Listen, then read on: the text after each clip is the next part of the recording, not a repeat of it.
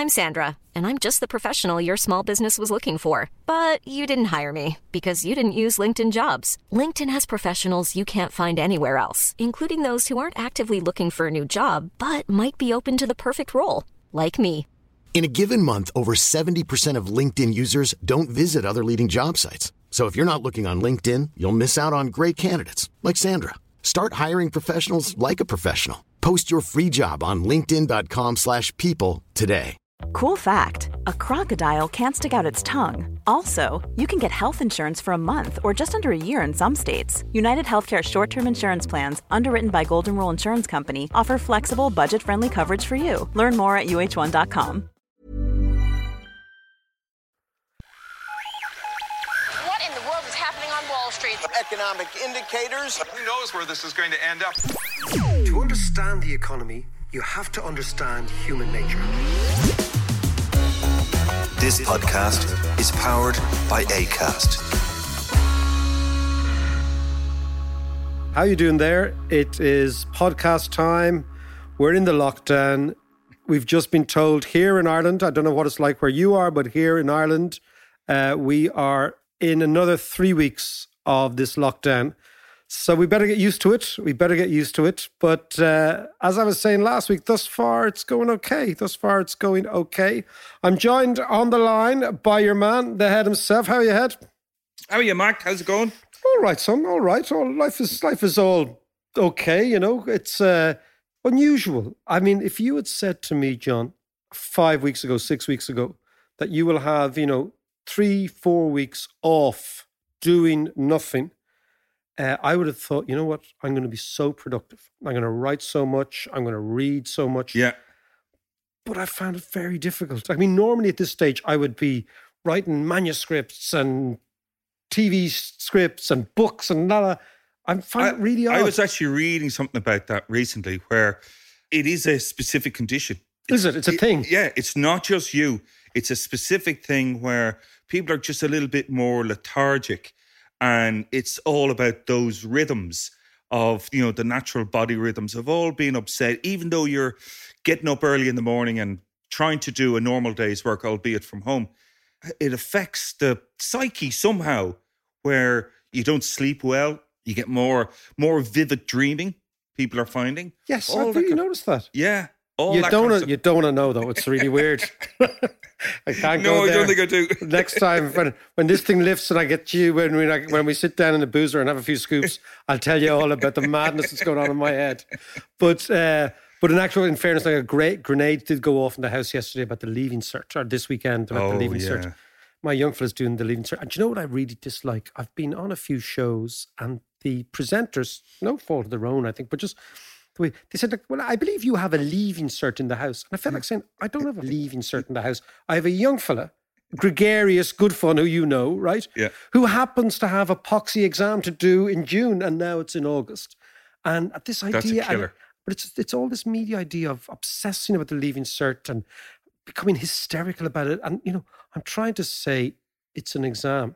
You know, that's all it is. Yeah. It's not a big deal. It's n- of no. What what what annoys me is that they come out at the end of this idea of numericism, right? That kids come out at the end of our school after what ten years in school, twelve years in school, yeah and they're given a number. You're a 300 pointer or a 400 pointer. yeah. Or, or what are you? Oh, 415. That's what I am. Or five, you know. then you go see what matches those numbers Yeah, it's just nonsense. So, I mean, I, I do, I feel very sorry. I think the state should have not just postponed, but cancelled the leaving cert.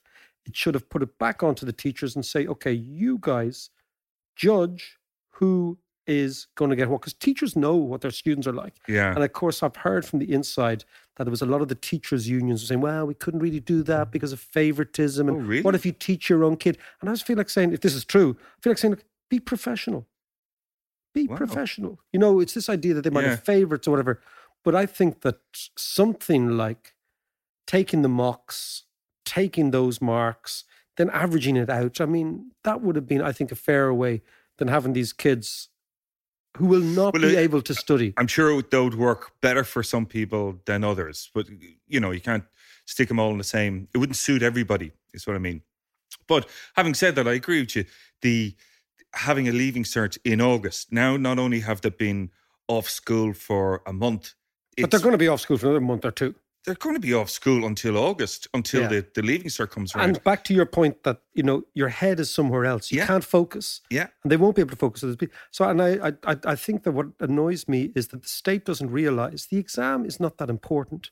It's the anxiety and of the kids that's important. yeah, And if they are driven, demented because of this lockdown, and if they are anxious, this exam, surely we can say one year, you know what, we're going to cancel it.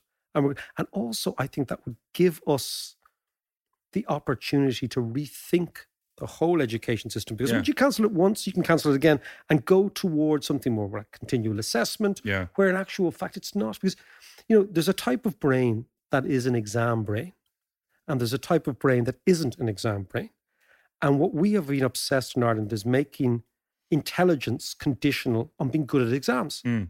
Whereas intelligence, as you and I know, comes in a thousand different forms. And being good at exams. So what we do is we elevate exam passers as being intelligent yeah, and then humiliate people who can't pass exams. yeah.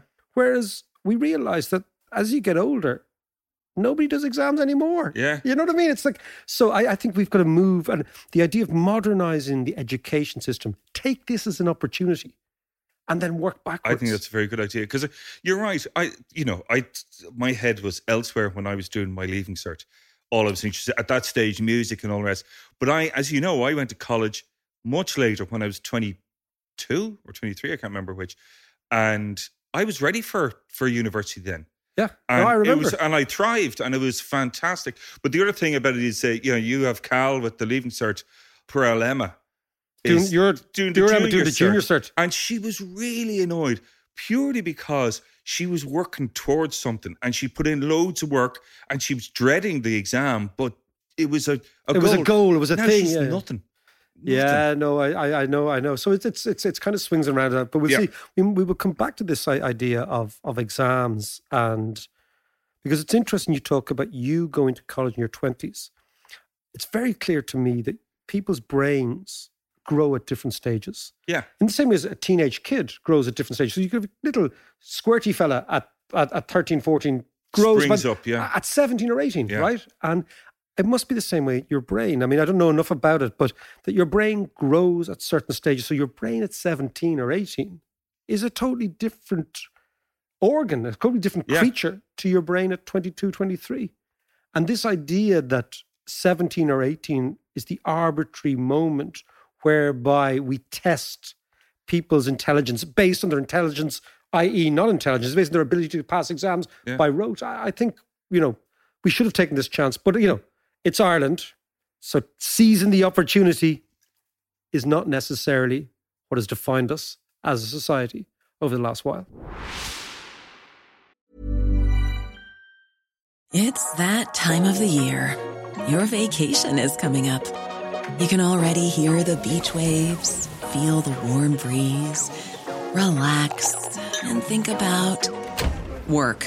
You really, really want it all to work out while you're away. Monday.com gives you and the team that peace of mind. When all work is on one platform and everyone's in sync, things just flow wherever you are. Tap the banner to go to Monday.com. There's never been a faster or easier way to start your weight loss journey than with PlushCare. PlushCare accepts most insurance plans and gives you online access to board-certified physicians who can prescribe FDA-approved weight loss medications like Wegovy and Zepbound for those who qualify. Take charge of your health and speak with a board-certified physician about a weight loss plan that's right for you. Get started today at plushcare.com slash weight loss. That's plushcare.com slash weight loss. plushcare.com slash weight loss. Burrow's furniture is built for the way you live.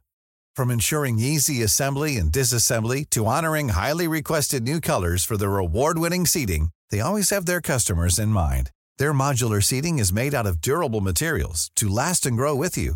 And with Burrow, you always get fast, free shipping.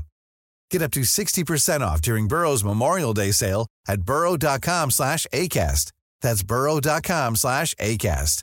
burrow.com slash ACAST. Okay, Mike. So where are we now? You know, we're we're in beginning of April, second week of April. Where are we now economically? What are the Oh. big changes? Okay, so this this this last couple of days, two really big things stood out for me on the economy. The first is eventually the European Union. Remember, we were talking about the European Union and this big Yeah. fight between Italy and ultimately it wasn't Germany, it was actually Netherlands. The Dutch people were saying there is no way in which Europe can have these mutual bonds, i.e., we're not going to pool our resources because the Dutch are saying, you know what? We don't trust you Italians. Over the last couple of decades, we've seen Italy overspend. Dutch, the Dutch have been very so. There's a there's a gang now in Europe called the Frugal Four, which is Germany, Holland, Austria, and Finland. Right. These guys do not want to open up their debt markets. They do, do not want Italy to be allowed. Well, actually, can I just stop you there? Because an update, by the way, on my brother Tony. He's over the worst of it. He's Good. He's he's grand now. Is he So- still a Marxist? He's still a Marxist, and he sent me a an article from the Guardian there during the week, and he was ranting and raving, and it was all about this economic idea that Amsterdam, in particular, are, are trying to bring in. The mayor of Amsterdam is this whole idea of donut economics, Yeah. and and I'm curious as to we had a bit of a to and fro on email, and I was curious is is what you're talking about now with the frugal four, is this donut economics that they're No, I mean, donut, pursuing, or donut economics is based on the title of a book called Donut Economics. And Right, it's okay, written by sense. a very brilliant English economist called Kate Raworth, who has been down at Kilkenomics, and I've invited her again. And uh, it is a, a view that economics cannot just be based on profit and loss, on balance sheets, on GDP. Yeah. You have to take into account other ideas, such as what they call in economics externalities, like fresh air, like the environment, Yeah, yeah. like the commute, like public services, all these issues. And the reason it's interesting, she called it donut, because A, she has, she told me, uh, there is a donut theory in the middle, and that's how it looks visually. But she said also, she said, economics alienates people, the word, and nobody doesn't like donuts. so we call it donuts. She was like, you know. anyway, so we might come back to that. Actually, we might get her, we might get her up on the line. that'd be very interesting. I'll get Kate up on the line. Okay.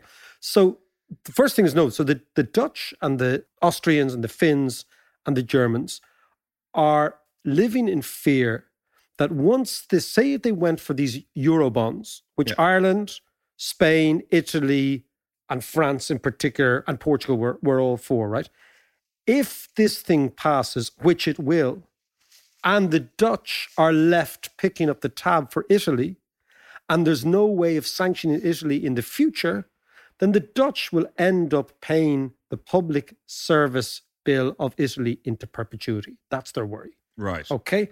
But it also speaks to the conflict at the heart of the EU, which is the following. If you have a monetary union, so if you have the same currency, ultimately you kind of have to have the same government. You have to have at some stage a mutual budget. So you have to be like the United States, that you have state budgets and federal budgets, hmm. state taxes and federal taxes. And many people in the European Union, particularly those people who really want to advance the European Union, will have seen this as a great opportunity to have a deeper European Union.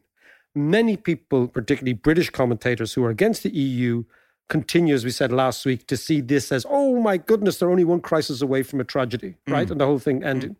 And I think what's much more likely is the way the EU kind of muddles through, you know, a little bit of this, a little bit of that. But the resurrection of Merkel has been very interesting. She is now back in pole position as the boss. Well, I'm seeing a lot more of her. I have you to see, say. I mean, this yeah. is a woman who was going to retire. Yeah, yeah. She's now the boss. And there's no European politician comes near her in terms of credibility and stature. Yeah.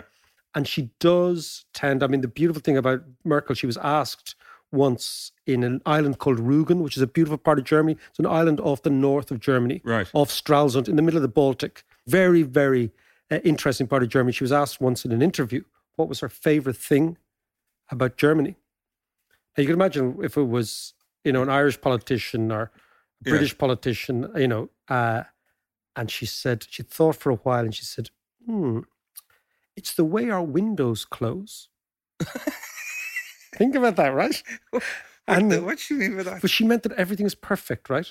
Right. That basically yeah. we take so much pride in tiny little details. So, for example, you know in Irish houses, right? Yeah. After about three years, a new house, the fucking windows are rattling and everything falls yeah. apart and but everything. But Volkswagen ran a whole on the way the door closed. On the on the sound of the door closing. Yeah. So the same idea. So her same idea was was all about Germanic engineering and precision and attention to detail. Yeah. And basically, if you go, and it's true, if you go to Germany in the middle of winter and you do open one of their windows, you can almost hear the right, the whole thing, right, opening, right. Whereas in Ireland, my mother used to spend a terrible draft. Like my mother spends her whole time talking about drafts. I've had I've had hours yeah. of conversation with my ma about drafts, yeah. right? What's going down the back of my neck? Yeah. yeah. Anyway, so that's that was that that was a big deal. And of course, they came to a fudge in the European Union this week, right? Yeah. There will be some sort of bonds, but they'll be governed by conditionality, which they call basically the Italians can't borrow their so heads So is this whole thing just highlighted the cracks and the schisms that are already there? Yeah, I would. There are cracks, there are schisms, there are deep chasms between countries. But the interesting thing is, it always kind of gets there in the end. Yeah. If you know what I mean? You know they have made 500 billion available. It's a lot of money and there's various different uh, funds being made available to companies and governments. So they are fighting this uh, with most of their armory. The other thing that was interesting the bank of england did something that they've never done. As far as at least in my memory oh. they said the government can borrow from the bank of england without issuing debt. And that's our helicopter money. Right okay. so that's a big movement right because they've basically said you can have an extended overdraft for as long as you want and you don't have to issue debt. And that comes back to my idea of this spending cannot result in austerity, right? So I thought that was quite interesting as a moment this week. And this but is what we should be doing. I think this is what we should be doing because come back to the idea. I think the the heartbeat of this economy are not the Googles and the Facebooks and the Pfizers of this world, although they're important. Nor is it the public surface, although it's important. The heartbeat of the economy is the small business sector. That's what employs half of the people. Yeah. Right? So one in every two people is employed in a company that has less than 50 employees. They are companies that are now running out of cash. They are the companies that are going to go bust. In fact, all great shocks to the economy usually cause what's called consolidation afterwards. The big guys mop up the little guys. Yeah, yeah. Okay, that always happens, yeah. right? And in a country like Ireland, we can't afford that because it's the little guys employ most of us. Because those businesses are essentially really good businesses. They just can't operate without cash. They're really, really good businesses. They have, and this is an interesting point, right? What happens in a crisis in your balance sheet is something really odd, right? So in good times, the more invoices you have out there, the bigger your business. So you have invoices. So you have loads and loads of people who are about to pay you. And if you were to go to the bank, you would say, look, I've got all these invoices coming in. That's liquidity. That's real money. Mm. Okay. So in good times, having a huge inventory of invoices, i.e., having loads of what's called debtors in your balance sheet is a really good thing. Yeah. Right? Okay. Because it's it's almost it's almost like cash in the bank. Yeah. Right. But in bad times, those invoices switch, they kind of morph almost grotesquely from being a potential asset into a potential liability because you realize the other guy mightn't have any money. So the invoice you have out, like you owe me two grand, right? Yeah. Four months ago, that was a good thing. Today, that's a really bad thing because there's a grenade about to go off yeah. in your balance sheet, which is these guys become potential debtors. So there's a thing in, in, in cash flow management called invoice discounting. So basically, if you had an invoice, and let's say I was doing business with you, God forbid we wouldn't be doing this, right? and, and I owed you, let's say, five grand, and I paid you every six months, right? You could go to a bank or a finance company and say, look, this invoice is coming in. Can I have cash against this? So yeah. it's almost like collateral. Yeah. Now, those that business has stopped completely, right? And also, you've got all these small companies with all these invoices out there. And rather than thinking these are bankable assets, the small companies are thinking these are about to default on me. So the central bank needs to come in and drop money into people's accounts to make sure that people aren't nervous about defaulting. And then what's going to happen is people are going to say, okay, well, that's not going to default, that's real cash. I can then continue. And then I can go and buy things, and I then can become somebody's debtor. And Yeah. I then can write an invoice to somebody for work. So it demands a little bit of thinking at the top of the central bank to say, what is our job? Your job is to make sure that this economy recovers from this pandemic and to make sure that if it is a cash flow problem, we inject the cash. Now, even, John, if the central bank wanted, and they were very nervous about this, why not take the invoice side of the balance sheet as collateral? So say to the small businesses, we're going to take these invoices, but the central bank wouldn't do say instruct the banks to do this. Yeah. And then you would actually make the entire credit crunch disappear. But we've been talking about this very thing for the last few weeks. Yeah. And there's been a lot of reaction to it as well. I mean, not only us, a lot of other people are, are talking about it as well. But we haven't heard from the central bank as such. So, what kind of debates are they having? What's their reticence in all this? The reticence is I don't think they understand their own power, which is really creepy. Well, he's the new guy, though, as well. yeah, it's not only that. I just I, I think that that that the the whole institution is doesn't understand what its function is, and the reason of that is because after the financial crash, which they missed completely. Think about it. Mm. Right, they missed the whole thing, and they were having a go at me for years and years and years for saying this thing's going to blow up. Right? They missed the whole thing. It then what happens is the institution became obsessed by that mistake and they employed lots and lots of regulators to go into banks and finances and hmm. regulate and regulate and regulate and regulate. They forgot that regulation's one arm of central banking, the other arm is monetary policy and keeping cash flowing in. Yeah. The- So it's been taken over by regulators who don't understand economics and they don't understand that it's their job in a crisis to do the right thing. And the right thing is to keep these companies afloat. And you do whatever you have to do because companies, small companies, are the lifeblood of the economy. And the thing is, looking forward, John, Yeah. we don't know how we're going to come out of this. We really don't know how we're going to come out of this. Is it going to be in the next few months? Is it going to be in six months? And actually, it's all going to be based on testing. And very soon, the most important test we're going to have is not the test to say you have coronavirus, it's the test to say you had coronavirus and you are now fine. So, this is called the antibody testing, which is the one that's going to come in. At the moment, we're still talking about testing for who has it. Mm. But very, very soon, of that conversation is going to change. And the reason the antibody testing is so important is that shows you how many people have had the disease, have had no symptoms, or have symptoms and have recovered. Then you can get a sense of the level of immunity in the society. And then you get a sense how close we are to being able to lift the restrictions. So, what we're hoping for is that those antibody tests come in and they show that a high percentage of the population has had it, Yeah. and that percentage of the population has now recovered. The big fear for financial markets, and I don't think that is that the antibody tests comes in and they say a very low percentage of the population has had it, Yeah. but the mortality rates are very, very high relative to the amount, because that means that we have a long, what they call in statistics, a long tail, right? Right. So the the bit, you know, the bell curve thing, Yeah, right? yeah. Okay. So the bell curve is the bit that spikes up the bell, but the tail is the extremes of the bell curve. Yeah. Okay. And if you have a long tail in statistics, what it means is that you have severe reverberations of the original shock that go on for a long time. Right. And that's what keeps the economy in lockdown. So the, the long tail is the dangerous part because that's when financial markets reverse.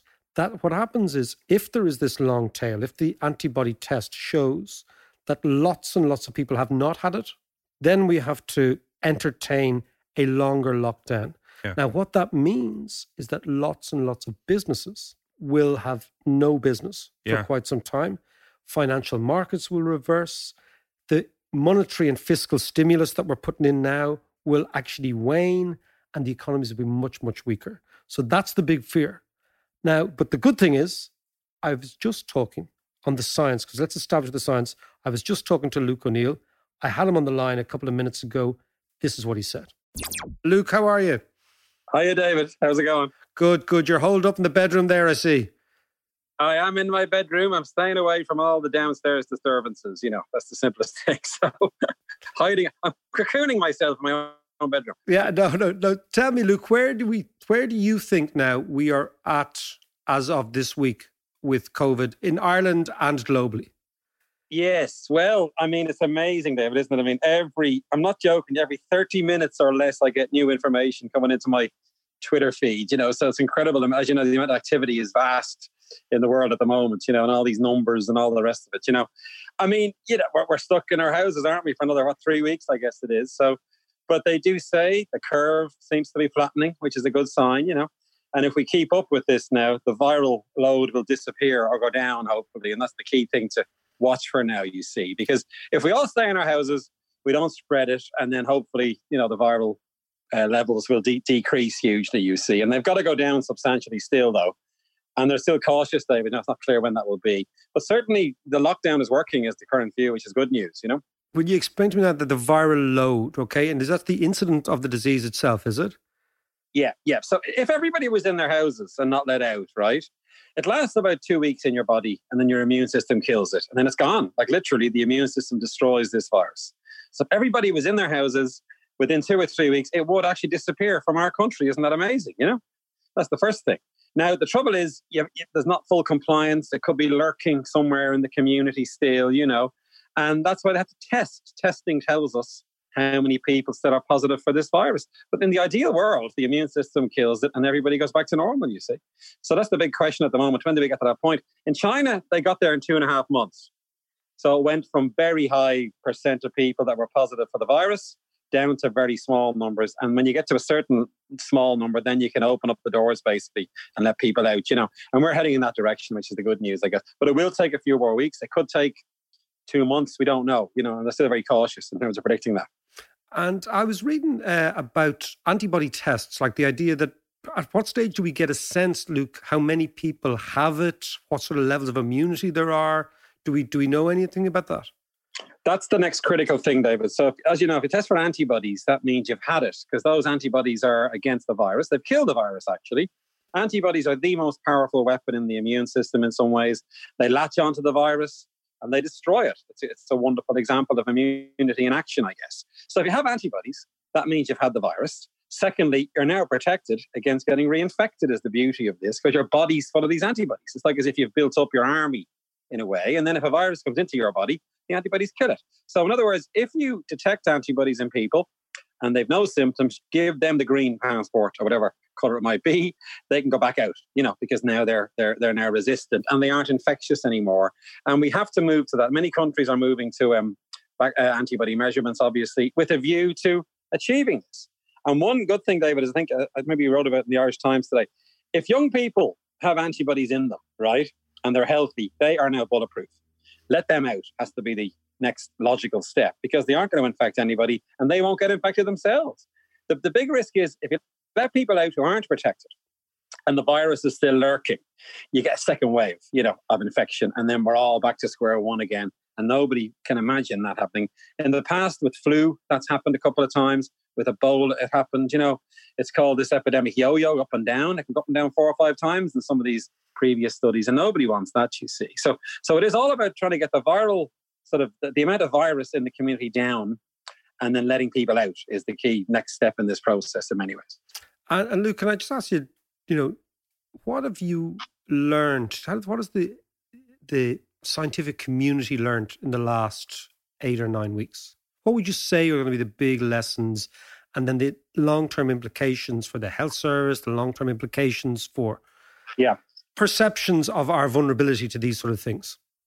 Absolutely, that's the. I mean, that's a great question to be honest. I mean, the world has changed, Stephen. Okay. I mean, one. I was on the phone yesterday. Someone, you know, we we won the Second World War, if I can use the word "we," uh, by physicists. They invented the atom bomb, right?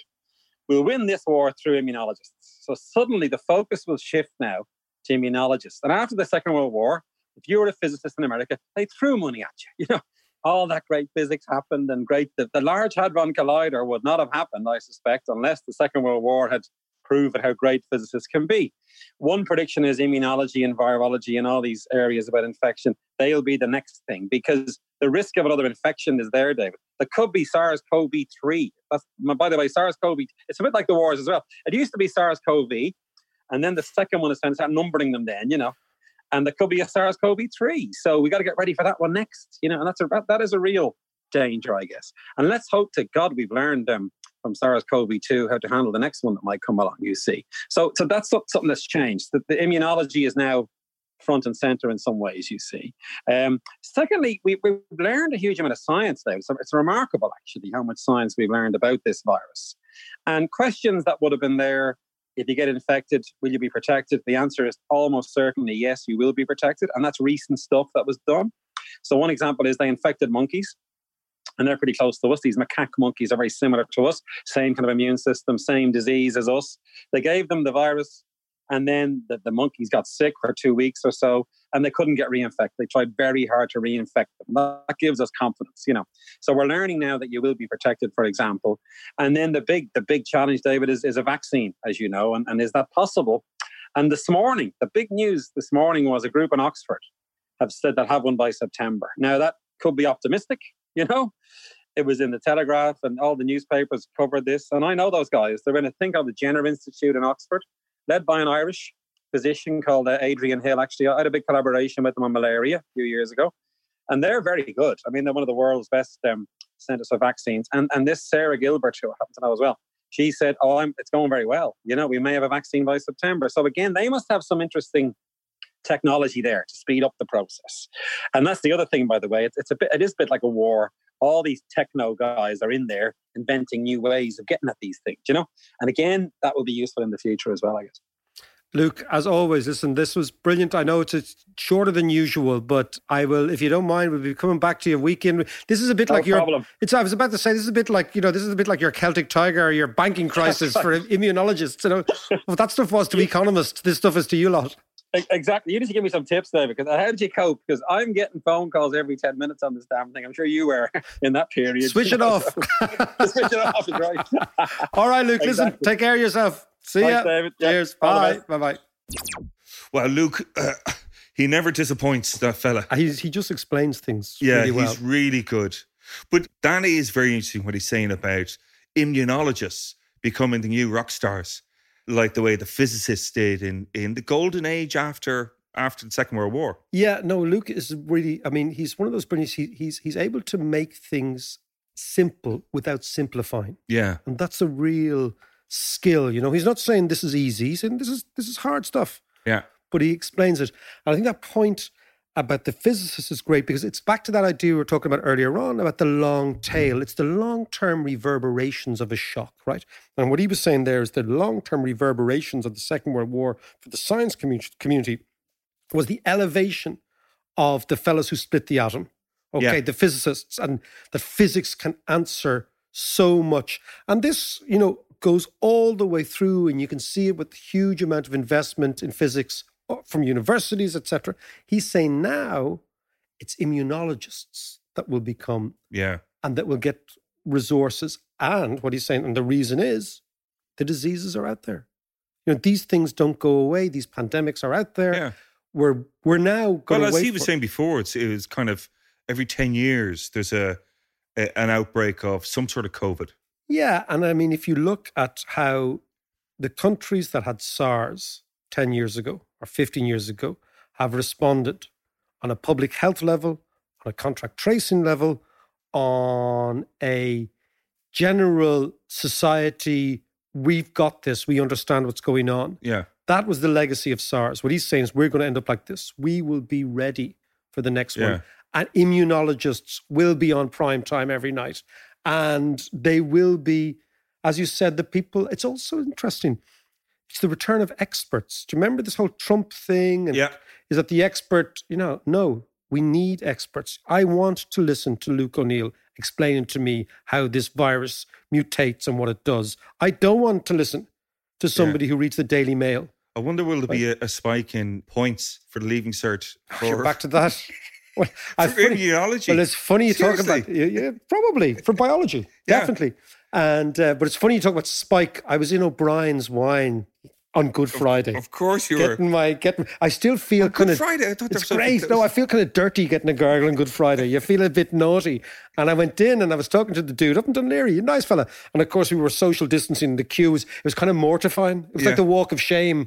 You know, the next morning it's like, oh man, it wasn't me. Right? It was like the walk of shame. There was a whole Yeah. a kind of Everyone sneaking, heads down. sneaking. Yeah, exactly, exactly. The sneaking thing uh, all the way back up Marine Road, the top of Dunleary Shopping Centre. And anyway, I got into the uh, I got into the O'Brien's one. So I'm talking to the geezer uh, behind the the visor. I said, "How are you doing?" He says, "We're doing great, man." I said, "What?" He says, "We are busier than Christmas." Right? Now think about this, right? Yeah. Think about how mad Irish people go at Christmas, right? I know it's And he is saying that they are selling selling more gargle, right, on Good Friday than they did on Christmas Eve. Think about that in the Wow. context. And so That'd be a you- first ever. You talk about the spike and the consequences. I think one of the major consequences of this is going to be a serious, serious spike in boozing, liver failure, all sorts time. of problems. No, Yeah. seriously. So that's a spike. That's one of the spikes. That's a I know, spike. yeah. and it's amazing that uh, like I'm a big fan of O'Brien's as well, but but it's that whole like, and it's not only O'Brien's then, so it's I presume it's everyone, is it? yeah, but online shopping has Well, gone. actually, that's the really interesting. So we talk. Let's talk about the consequences, the economic consequences Yeah, that we yeah, can, yeah. that we can actually glean because there's long term ones and there's short term ones. yeah, But it's very clear that the coronavirus was the thing that online shopping needed to propel it into the mainstream. yeah, Okay, because it wasn't really mainstream. If you look in the United States, I'm only looking at American figures, right? Yeah. In American figures, particularly in food retailing. So if you think food retailing is probably the biggest business in the United States, Yeah. six trillion dollar business. wow. That is phenomenal. Okay. But I thought online shopping was on the up It's- anyway, with with Amazon getting into grocery shopping and that kind of stuff. But I wonder, is it more a case of it's a boost to online shopping, but also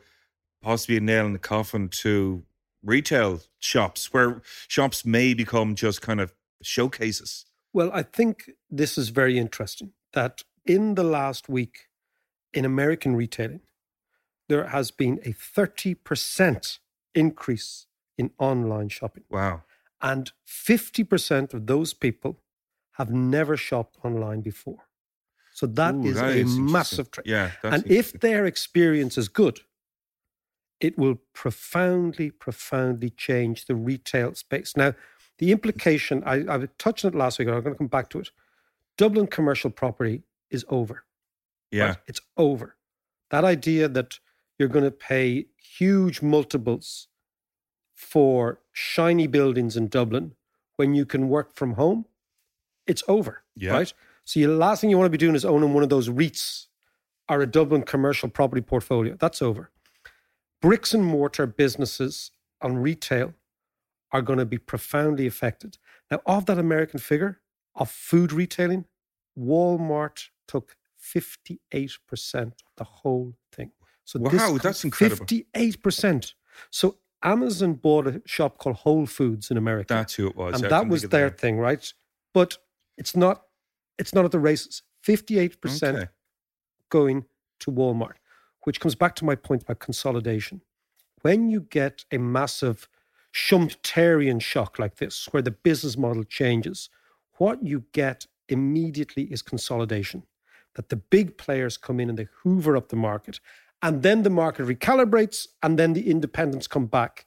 But I think that a lot of independent retailers will find it very difficult to deal unless they come up with their own strategy. How Yeah. do they get to their own Mm. market? How do they get to their uh, to their people? And it's actually interesting in that regard.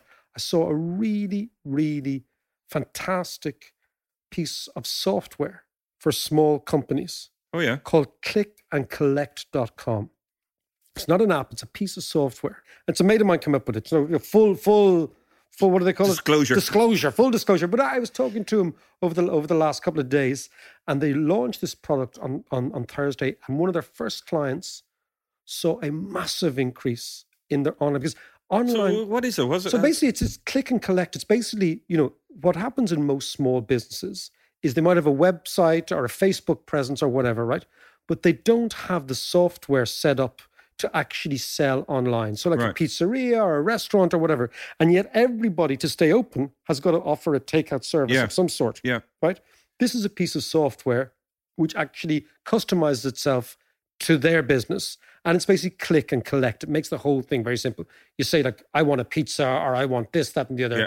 And it also has a kind of an interesting function for for staggering of times and things. But anyway, the point is it's called click and collect.com. And you know, one of my big things and the whole podcast big vibe is small businesses. Yeah, Because I always absolutely. I've always thought that, you know, setting up a small business is a heroic act. I really believe that. Remember, I talked about James Joyce, you know, in the past and Yeah, the fact he set cinema. up a cinema. I think it's a really brilliant thing to do. It's brave, it's courageous.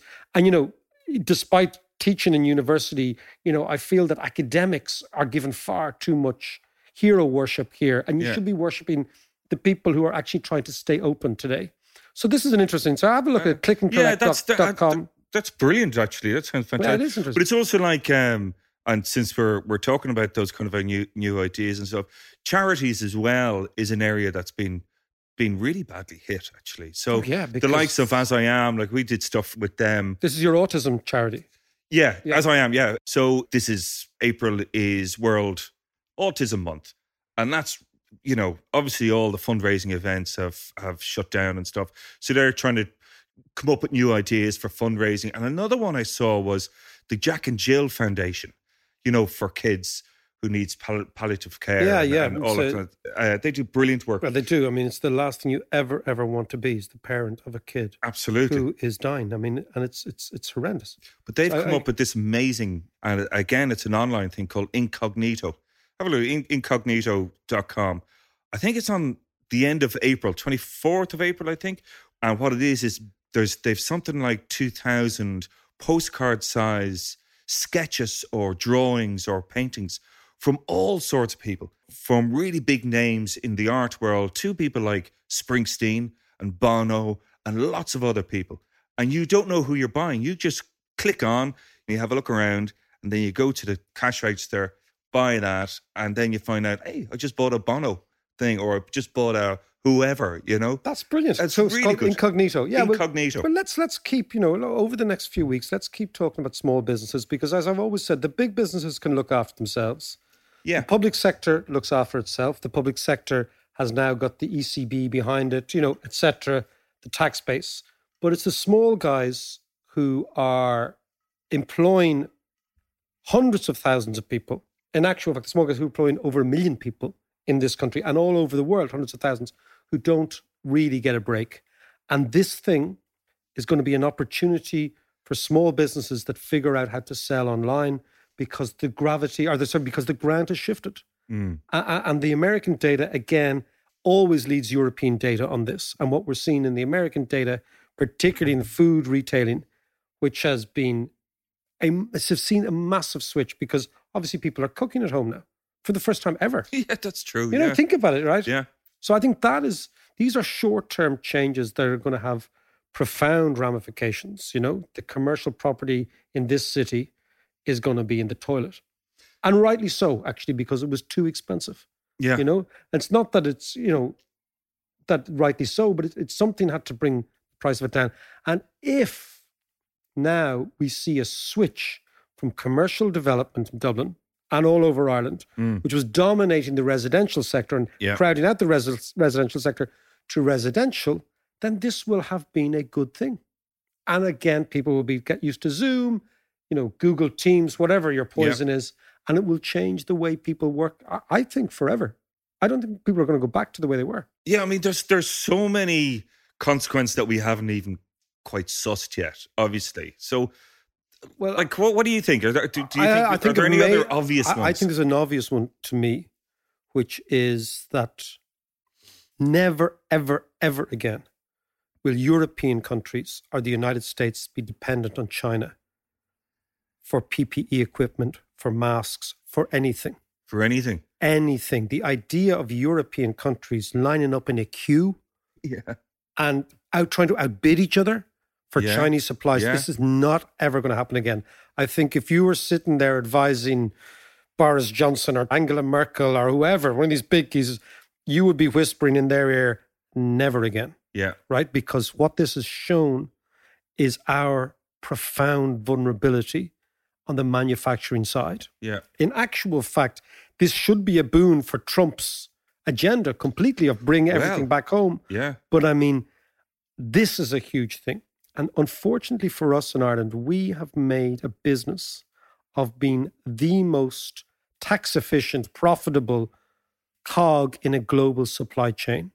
And our working assumption is that global supply chains, which reach into all sorts of weird parts of the world, are still the business model for multinational companies. After this, I see a huge, particularly from Eisenhower used to call the military industrial complex, which he described as basically the military machine in the United States. But we also have the, you know, all other complexes, you know, manufacturing, the pharma industrial complex, of which we're a huge part. Sure. Never again will European countries say we're dependent on a vaccine from China or on pharmaceuticals from China. It's going to be really so. So those essential industries are going to, I think, come right back close to where those companies are Yeah. from. And that I think is a massive change. And what this means is that the business model, which has been regarded as the normal business model since the fall of the Berlin Wall, has been supply chain management. That you open up a poorer country like China or Yeah. India, you put labor intensive parts of your production in there to take advantage of their low labor costs. You then work your supply chain because your supply chain, in effect, is your manufacturing base Yeah. as a company. And you automate your high labor cost places like Europe and America. So you basically have robots in Europe and people in China. I know it sounds kind of gruff, but that's in effect what supply Mm, chain yeah. management is. That is all going to change. And we in Ireland have to figure out where do we position ourselves for that change because all of our multinationals are assembly points of inputs that come from all over the rest of the world. Yeah. Yeah, of course. And then they're reassembled here, they're taxed here, and they're re exported out. So I think that long term, there is no way, it's the end of globalism. not the end, it's going to look very different. Right. I hope it's not the end because I think that globalization as a general concept has done quite a lot for the world. I mean, I, I know people say you're a, a you're a neoliberal. I would describe myself as a paleo-liberal. but paleo being the Greek for the Greek for ancient. Yeah. Like I've always You're been a a, liberal. Mac. I've, no, but I've always been a liberal, you know. But I, I- do. I think that's a big change, and I, I don't think we've quite figured out where that's going either. No, and it's interesting you brought up the whole idea of the new kind of Bretton Woods, because what you spoke about last week, I've been thinking about it a lot, is this whole you shouldn't like, take this podcast so seriously. I. I do. If I I, were you, it's I, churning over my head constantly. Jesus, get this fella out of the lockdown very quickly. Get him to do a proper job. But I, I knew Bretton Woods style thingy. Yes, And and so I've been thinking about this, and, and initially I was thinking, yeah, Mac, yeah, that's a good idea, and that's what we need. But then what bothers me about that is the individuals that will be involved. So if you had a Trump and a Johnson, and okay, then you'll have a Merkel and Ah, well, Johnson's Mickey Mouse now. In fairness, but Oh, well, they, well, they, they, it would still be the key players in the EU, America, bit of G, Abe, all that kind of stuff. And they'll sit down and they'll have their Bretton Woods style thing. But they've very different agendas as to what they had back in the after the Oh, Second yeah. World War. So while the time might be right for this kind of restructuring, we don't have the right individuals Yeah, to well, you are right. I mean, it's it's not only do we not have the right individuals at the top, we don't have the right advice coming in either. Yeah. So you take someone like Trump, this would be an anathema to him because this is globalization and global cooperation. And it's the opposite of America first. It's Yeah. the planet first. It's the world Well, it's the very fact that he's actually, you know, talking about withdrawing funds from the WHO in the middle of a pandemic. What's yeah, but he's talking but he's- about? But again, you know, I mean, you know, he's going he's going to his base. His base want the Yanks to use this as an opportunity to basically draw in their horns in terms of their engagement with the world. I mean, it's very clear when I look at, I remember when I was a kid looking at the UN Security Council and thinking, this is grossly unfair. You have Russia, China, France, which is a Mickey Mouse country, Britain, which is a Mickey Mouse country, Yeah. and the United States, right? The only real power there is China and the United States, and of course Russia because it's military powerful. Yeah. But you think now the way the world has changed, and you think these Brazil, South Africa, Nigeria, and of course India being a massive country. Yeah. Some of the the Asian, you know, Indonesia. These are massive, massive countries. Japan and Germany, of course, because they couldn't be included because of the Second World War. But Yeah. the whole world's geopolitics, geography, power base has shifted so completely that the UN Security Council looks to me like it's it's, it's like a club that was suspended in time in Yeah, 1947. it's it is a talking shop. Right. So a new Bretton Woods would have to be driven by China and by the United States. Right. Because the Chinese, don't forget the Chinese Belt and Road Initiative, right? Chinese have spent, they, they have this thing called checkbook diplomacy, where they write a check to every country. Now, I don't think China will be the same after this either, because our friend Xi Jinping is the most autocratic leader they have had since Mao. Yeah. And I'm not sure that autocratic leaders get through catastrophes. I think that their credibility is forever, ever impaired by their inability to protect their own people, which is why I think China will actually not emerge as this incredibly strong country after this, as certain people fear. I think, in fact, China will go through a period of quite deep self reflection after this. I also think that China will be deeply isolated because I think the ramifications. I talked about the idea that we will never be hostage again to Chinese manufacture, Yeah. The perception of China will change quite dramatically. The United States, of course, the question is whether or not the Americans vote for Donald Trump in large numbers.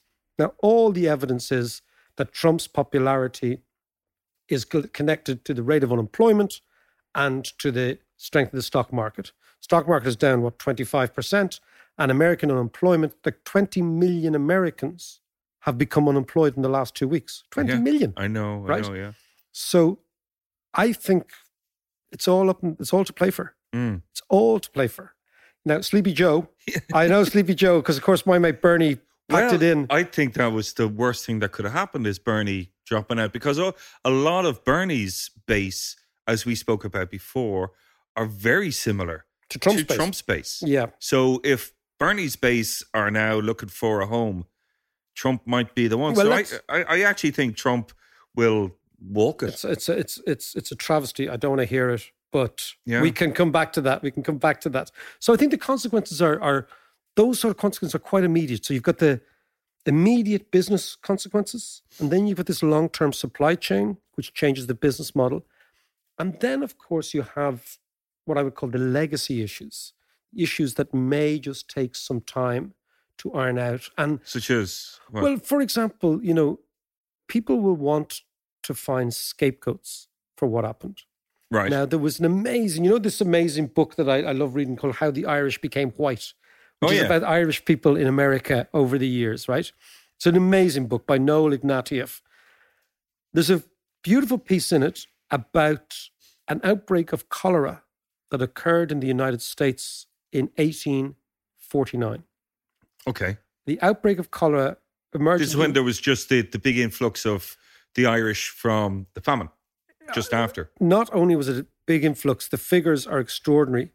Uh, in 1850, 5,000 Irish people a day arrived in New York. Wow. A day. So if you think of New York, Boston, and of course Philadelphia, the three big cities where the East Coast cities where they arrived in. Yeah.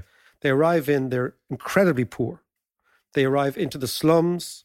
The slums are rife with cholera. Cholera comes in bad water, in, Yeah. in unclean Yeah. water. They think this cholera epidemic came from the Erie Canal. Do you remember we were talking about the Erie Yeah. Canal when we were up in, uh, where was it, in Buffalo? Buffalo, yeah. And the Irish get blamed as being the carriers. So there's a massive anti Irish outbreak in the United States. That sets up. Was this just finger pointing? This was basically saying there were more poor people were Irish. Yeah, yeah. And yeah. therefore, the white, the wasps didn't like the Irish, Yeah. right? This was yet another stick to bash the paddies with. And this is where the know nothings come from.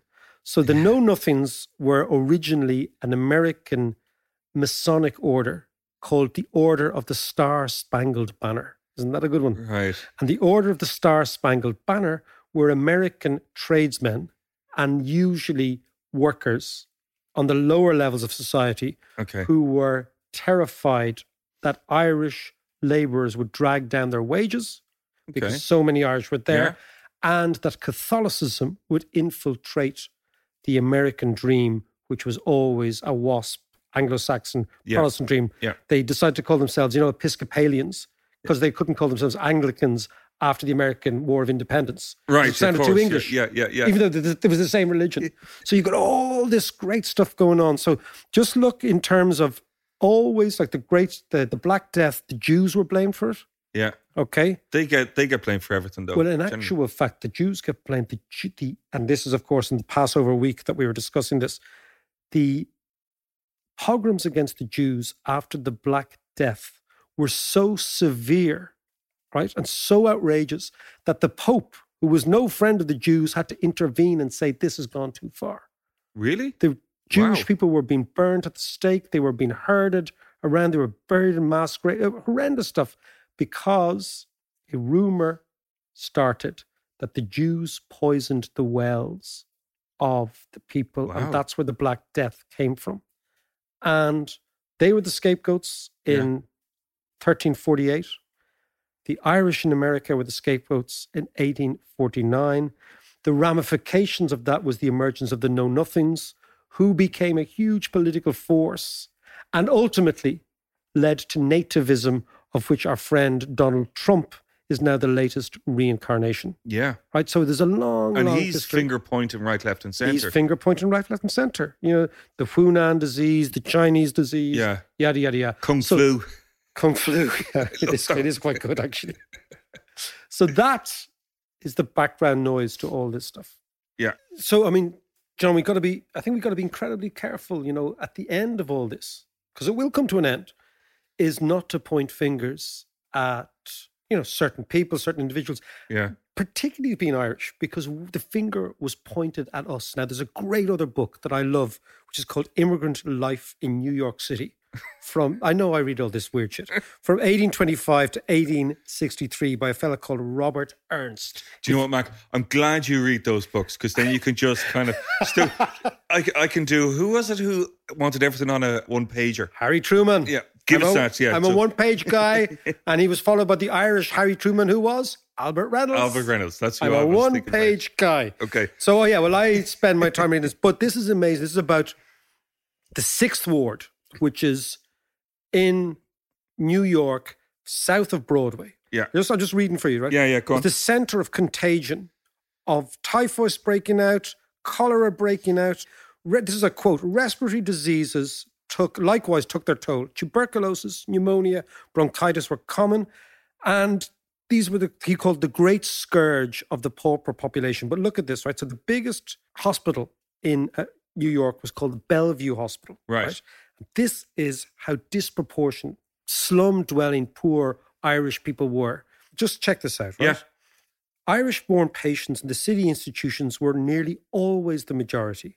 The natives of Ireland comprised 53.9% of New York City's foreign born inhabitants in 1851, right? So this is after the 53%, cholera okay. outbreak, which is phenomenal 53%.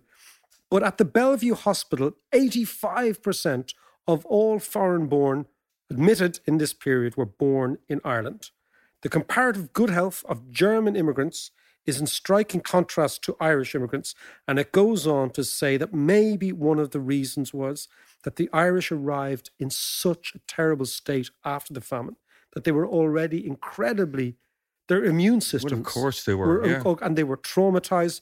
But if you look at what happened to Irish people in various outbreaks of cholera in the United States, what you see is exactly the same pattern as we're seeing here, which is that poor people suffer most.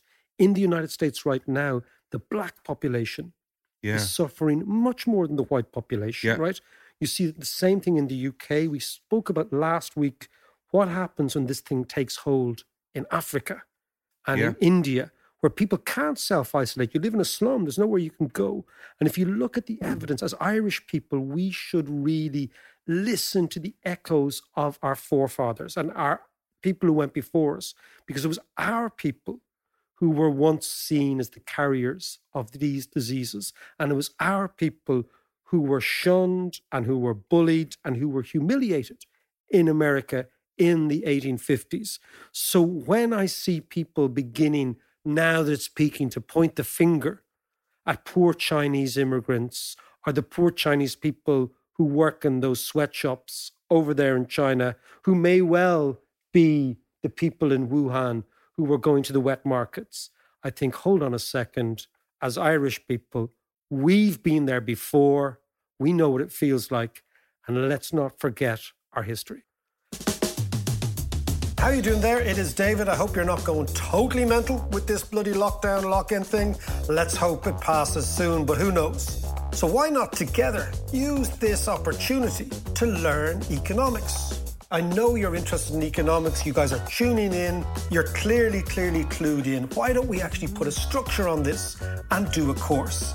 Now, what I'm offering you now is my Trinity MBA course, which I devised for my students.